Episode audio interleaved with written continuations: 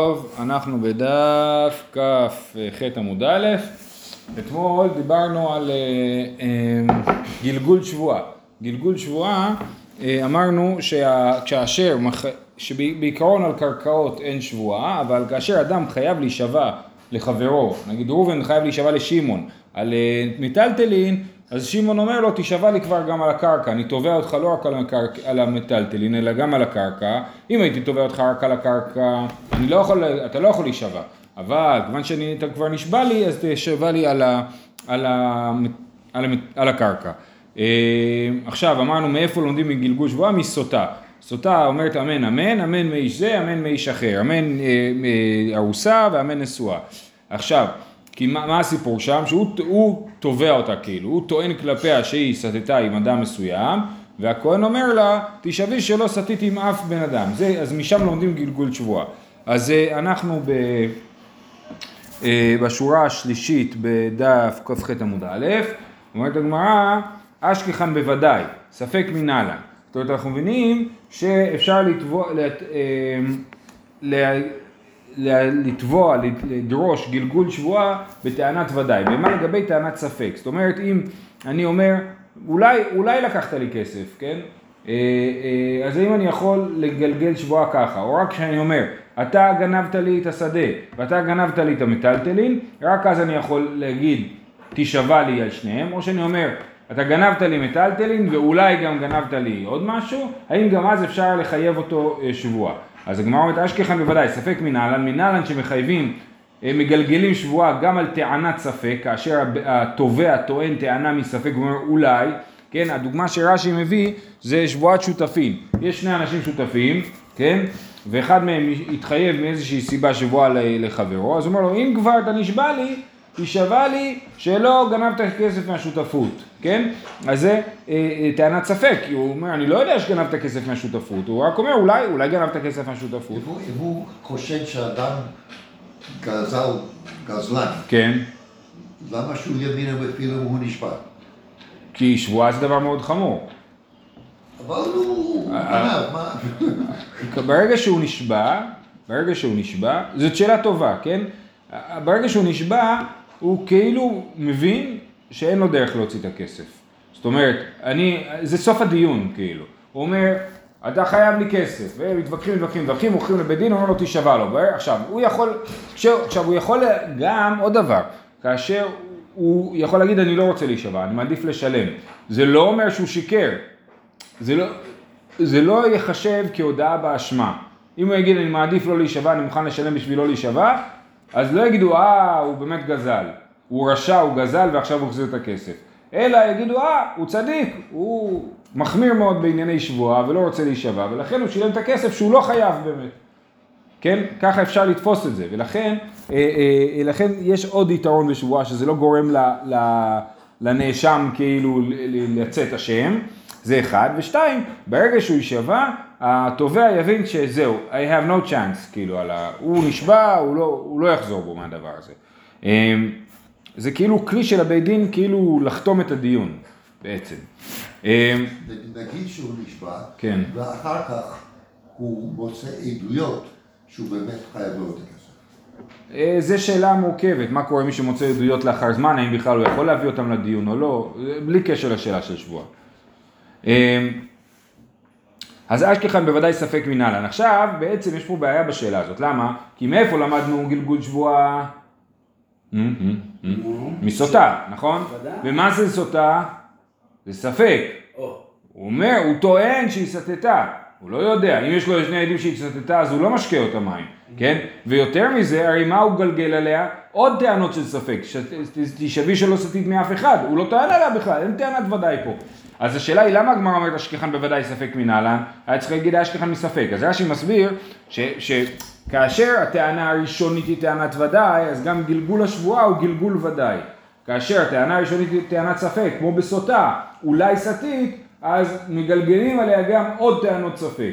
אבל פה, שהטענה היא טענת ודאי, אולי הגלגול הוא רק בגלגול של ודאי. אז מנהלן, תניא רשב"י אומר, נאמרה שבועה בחוץ ונאמרה שבועה בפנים. בסוטה זה בפנים, נכון? כי נשבעת בתוך בית המקדש כאשר היא באה להקריב את אה, מנחת סוטה ולשתות את המים, אה, אז נאמר שבועה בחוץ ונאמר שבועה בפנים, מה שבועה אמרה בפנים עשה ספק כוודאי, השבועה אמרה בחוץ עשה ספק כוודאי. זה סוג של, אה, לא יודע אם בדיוק קל וחומר או היקש, כן, להגיד כמו שבסוטה עשו ספק כוודאי, ככה גם לגבי אה, אה, גלגול שבועה בממונות. שואלת הגמרא, עד היכן גלגול שבועה? זאת אומרת, כמה רחוק אפשר ללכת עם הרעיון הזה של גלגול שבועה? אמר רב יהודה אמר עבדה, אמר לה, הישבע לי שאין עבדי אתה. כן, אומר לו, אני רוצה שחוץ מזה שאתה תישבע לי, שאתה לא חייב לי, נגיד הרי למה הוא בן אדם מתחייב שבועה? הדוגמה הקלאסית זה מודה במקצת, כן? אני, אה, אה, אתה תבעת אותי ב-100 שקל, אני מודה שאני חייב לך 50 שקל, אז אני מודה במקצת ואני חייב לך שבועה, כן? אז אני חייב לך שבועה, אז אתה אומר, אתה יודע מה, גם תישבע לי שאתה לא עבד שלי, כן? אז זה כאילו הכי רחוק שיש. שאתה בכלל עבד כנעני הרי, הטענה היא שאני עבד כנעני. אומרת הגמרא, ההוא שמותי ושמתינא ליה. אי אפשר, מה זאת אומרת? אם אדם טוען שכלפי לחברו אתה עבד כנעני, אז מי שטוען ככה מחרימים אותו. דתניא, הקורא לחברו עבד יהיה בנידוי, ממזר, אם הוא קורא לחברו ממזר, סופג את הארבעים, מקבל מלכות, לא מלכות דאורייתא, מלכות דרבנן, רשע, אם הוא קורא לו רשע, יורד עמו לחייו, יורד עמו לחייו, זאת אומרת, אומר רש"י, בית דין לא עושים בזה כלום בדבר הזה, אבל אם מישהו קרא לי רשע, מותר לי לשנוא אותו ומותר לי להתנקם בו, כאילו, כן? אומר רש"י, למעט פרנסתו ולרד לאומנותו, כן? לא יודע, נגיד אה, המוכר של המכולת קרא לי רשע, אז אני אומר לכולם לא לקנות במכולת, כן? בכל אופן, מה שראינו, שמי שקרא לחברו עבד, הוא יהיה בנידוי. אז איך יכול להיות שמי שקורא לחברו עבד שהוא בנידוי, עדיין אנחנו נקשיב לו ונעשה את הגלגול שבועה הזה, זה לא ייתכן. אלא, הוא אומר לו, אמ- אלא אמר רבא, שווה לי שלא נמכרת לי בעבד עברי. הוא לא טוען כלפיו שהוא עבד כנעני, אלא שהוא עבד עברי. מה ההבדל? ההבדל הוא עצום, כי זה שאלה של ייחוס. כן? אם הוא עבד כנעני, אולי הוא בכלל לא יהודי, אולי הילדים שלו הם גויים, או משהו אחר, ממזרים לפי חלק מהשיטות, כן? אבל אם הוא עבד עברי, אז בסדר, אז הוא צריך להשלים איזושהי עבודה, זו טענה ממונית בסופו של דבר, כן? אומרת הגמרא, מה, למה, מה אמרנו? אמרנו עד היכן גלגול שבועה. מה הטענה הכי הכי רחוקה ו- וקיצונית שאפשר לטעון להישבע בגלגול שבועה? אז אומרים, שווה לי שלא נמכרתי לי בעבד בעברי. אומרת הגמרא, היית טענת מעלייתי, כן, ממונאית לגבי. מה, למה זאת כזאת טענה רחוקה ומופרכת? זאת טענה הגיונית וסבירה, יש לי ממון כלפיך, אתה עבד עברי שלי, אתה חייב לי עוד שנתיים עבודה, למה זאת טענה רחוקה? תשובה, רבא לטעמי דאמר רבא עבד עברי גופו קנוי. כי החידוש פה שעבד עברי גופו קנוי, ראינו את שיטת הרבא הזאת לעיל, זה לא סתם אה, אה, שעות עבודה שאני חייב לך, אלא זה גופי קנוי. לכן זו טענה כל כך רחוקה. ולמה, ודבר נוסף פה, שאין שבועה על עבדים וקרקעות, כן? אז, אז, אז הגלגול שבועה הוא בגלל שאי אפשר להישבע לעבד עברי. אומרת הגמרא יחי היינו קרקע, אבל זה בדיוק מה שאמרנו במשנה שלנו, שאפשר לגלגל שבועה על קרקע שאין עליה שבועה בעיקרון, אז זה לא יותר קיצוני מזה. מה עוד תימא, קרקע הוא דאבי דאינשי דמזבני בצינה, אם איתא דזבין לית לי קלה, היי אם איתא דזבין קלה אית לי, כמה שמלן שלא. היינו יכולים לחשוב שבאמת למה מגלגלים שבועה על קרקעות? כי אנשים מוכרים קרקעות בצינה. למה אנשים מוכרים קרקעות בצינה?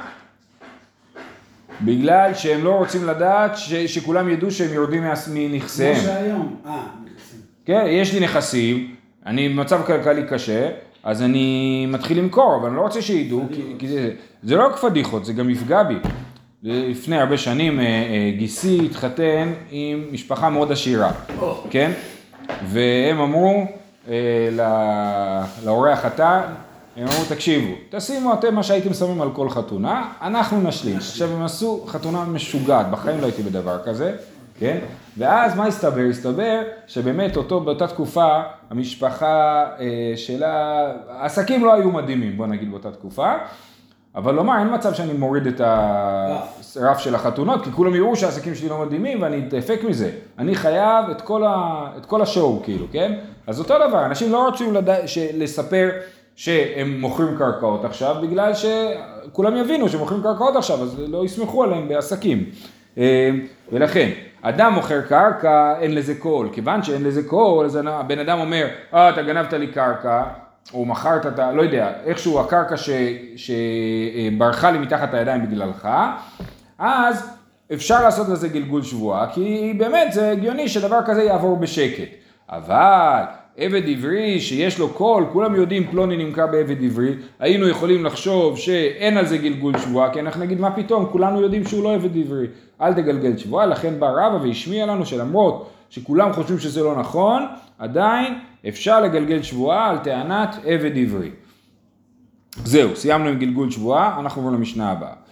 משנה מעניינת מאוד, אומרת המשנה, כל הנעשה בדמים באחר, כיוון שזכה זה, להתחייב זה בחליפיו. זה משפט שהוא סינית, כן?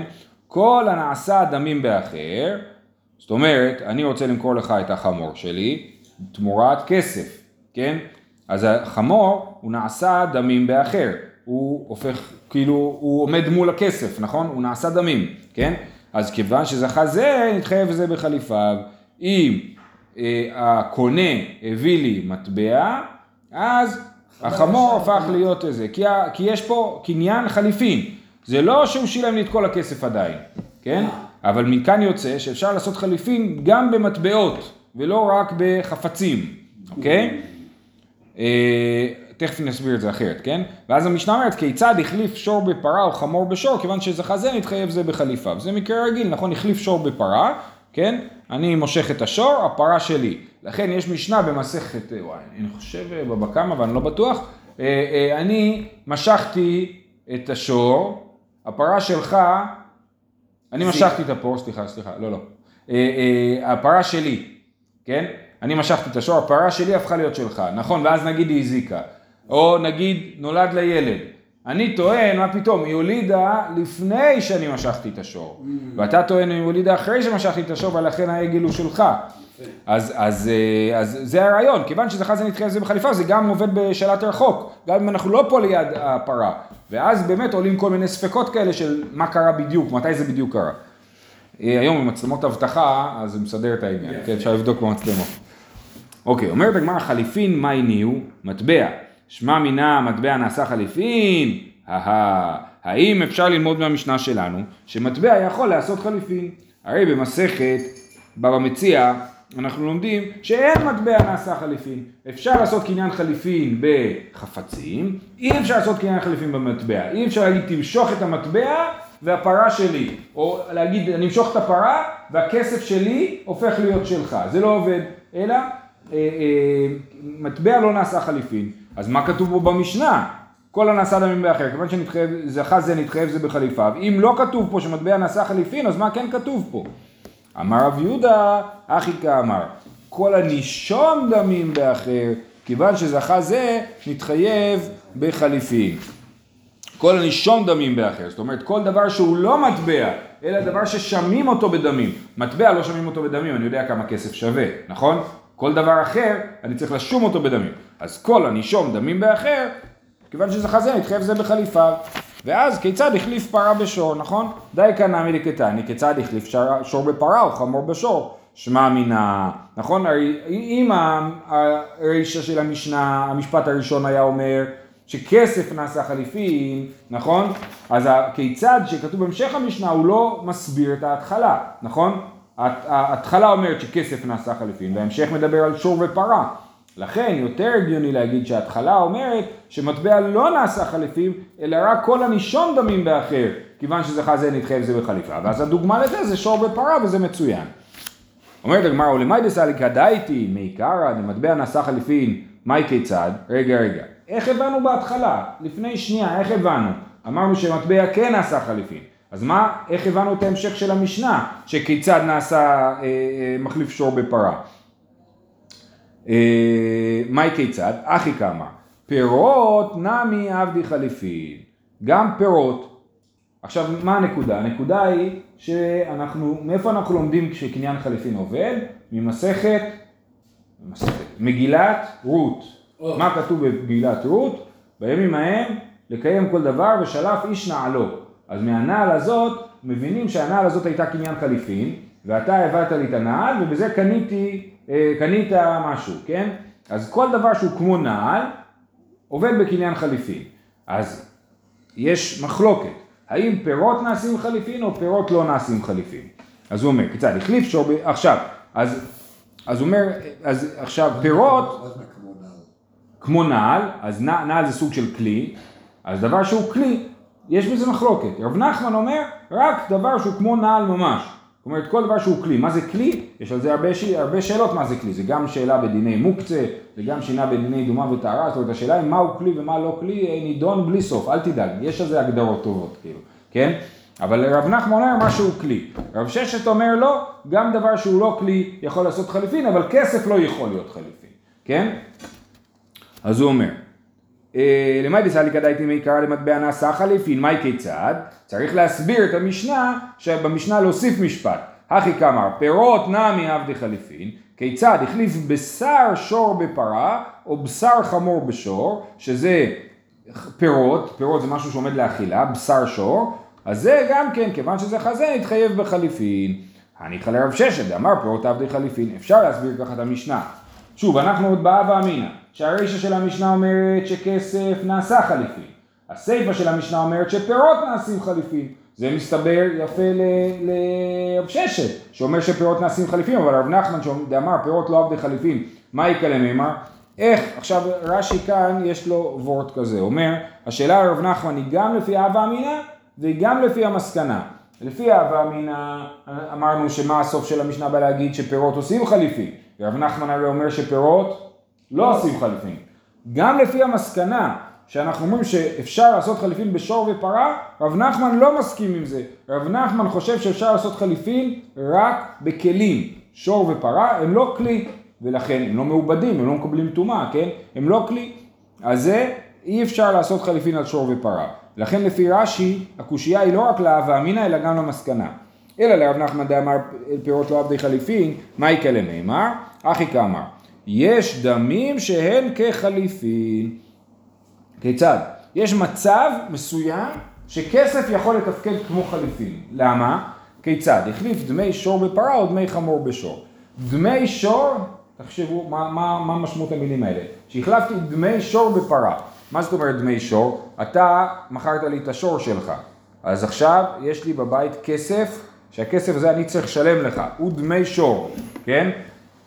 ואז אתה אומר לי, רגע, במקום שתביא לי כסף, יש לך פרה, אני בדיוק צריך פרה, בוא נחסוך את העניין הזה ותביא לי את הפרה שלך, כן?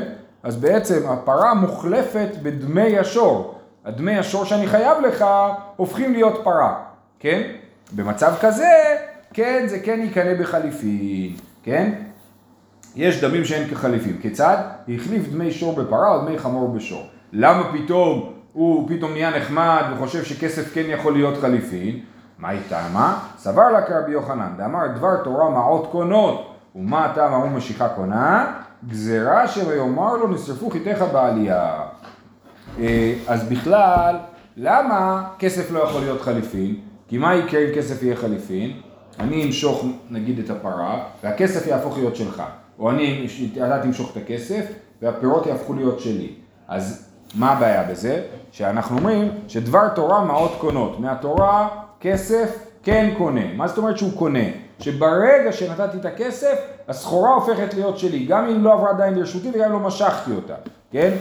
אז דבר תורה מעות קונות. ומה הטעם אמרו משיכה קונה? למה אמרו שמעות לא קונות וקונים דווקא במשיכה? גזירה שם יאמר לו נשרפו חיתיך בעלייה. בעל החיטים יגיד לי, סליחה מתנצל, נפל מים על החיטים, הכל נרקב, הלך לך החיטים, אני מצטער. אבל זה שלך, אתה נדפקת ולא אני. אני לא מחזיר לך את הכסף, כן? אז בשביל שלא יקרה מצב כזה, אנחנו תמיד רוצים שהסחורה תעבור מיד ליד. כאשר הסחורה עוברת מיד ליד, אז נעשה הקניין. כי תמיד כל אחד דואג לסחורה של עצמו, נכון? אני דואג לחיטים שלי, ברגע שזה החיטים שלך אני לא דואג להם. לכן אנחנו רוצים שתמיד במטלטלים הסחורה תעבור מיד ליד ורק אז יש קניין. אז זה שיטת רבי יוחנן. דבר תורה מעות קונות, ומה טעם אמרו משיכה קונה, גזירה שמא יאמר לו נשרפו חיתיך בעלייה, אתם צריכים לזכור את המשפט הזה בעל פה, אוקיי? עוד פעם נגיד, דבר תורה מעות קונות, ומה טעם אמרו משיכה קונה, גזירה שמא יאמר לו נשרפו חיתיך בעלייה. מילתא דשכיח גזו ברבנן, מילתא דלא שכיח לא גזו ברבנן. אז לכן, באמת, ככה, בין קניין הרגיל קונים רק במשיכה. אבל כאשר לי דבר משונה, דבר ייחודי, שאני, כמו שתיארנו מקודם, שיש לי דמי שור ואני מחליף אותם בפרה ונותן לך פרה, אני חייב לשלם לך כסף, בסוף במקום כסף אני נותן לך פרה, שזה דבר יוצא דופן, על זה חכמים לא גזרו, ואמרו, בסדר, הדבר הזה כן יקנא בחליפין. אז אני חוזר. השאלה היא, לפי רב נחמן, שכתוב במשנה שאפשר לקנות, להחליף שור ופרה, נכון? אחד בשני. איך זה יכול להיות? הרי רב נחמן אומר שפירות לא עבדי חליפין, וגם שור ופרה לא עבדי חליפין אלא רק כלים. תשובה, מה שכתוב במשנה זה מחליף דמי שור ופרה, וזה דבר משון, יוצא דופן, וכיוון שהוא יוצא דופן, אז חכמים לא גזרו בו, וכן אפשר לקנות אותו בכסף ולא במשיכה. אומרת הגמרא, ולריש לקיש, דאמר משיכה מפורשת מן התורה. ריש לקיש חולק על רבי יוחנן. הוא אומר דבר תורה לא נכון, מעות לא קונות דבר תורה, מה קונה מהתורה? רק משיכה. למה? כתוב בתורה, וכי תמכור מכר לעמיתך או קנו מיד עמיתך, במשיכה, רק ככה קונים, במשיכה. אז מה הוא יגיד? הוא לא יכול להגיד שיש מצב שדמי שור בפרה כן הקניין עובד. היא סבר לה קרב ששת, דאמר פירות עבדי חליפין, מתרץ קרב ששת. איך ריש לקיש מסביר את המשנה שלנו? אם הוא חושב כמו רב ששת שפירות עבדי חליפין, אז הוא אומר כן, מדובר פה על מי שמחליף שור בפרה, הכל בסדר, או בשר שור בפרה.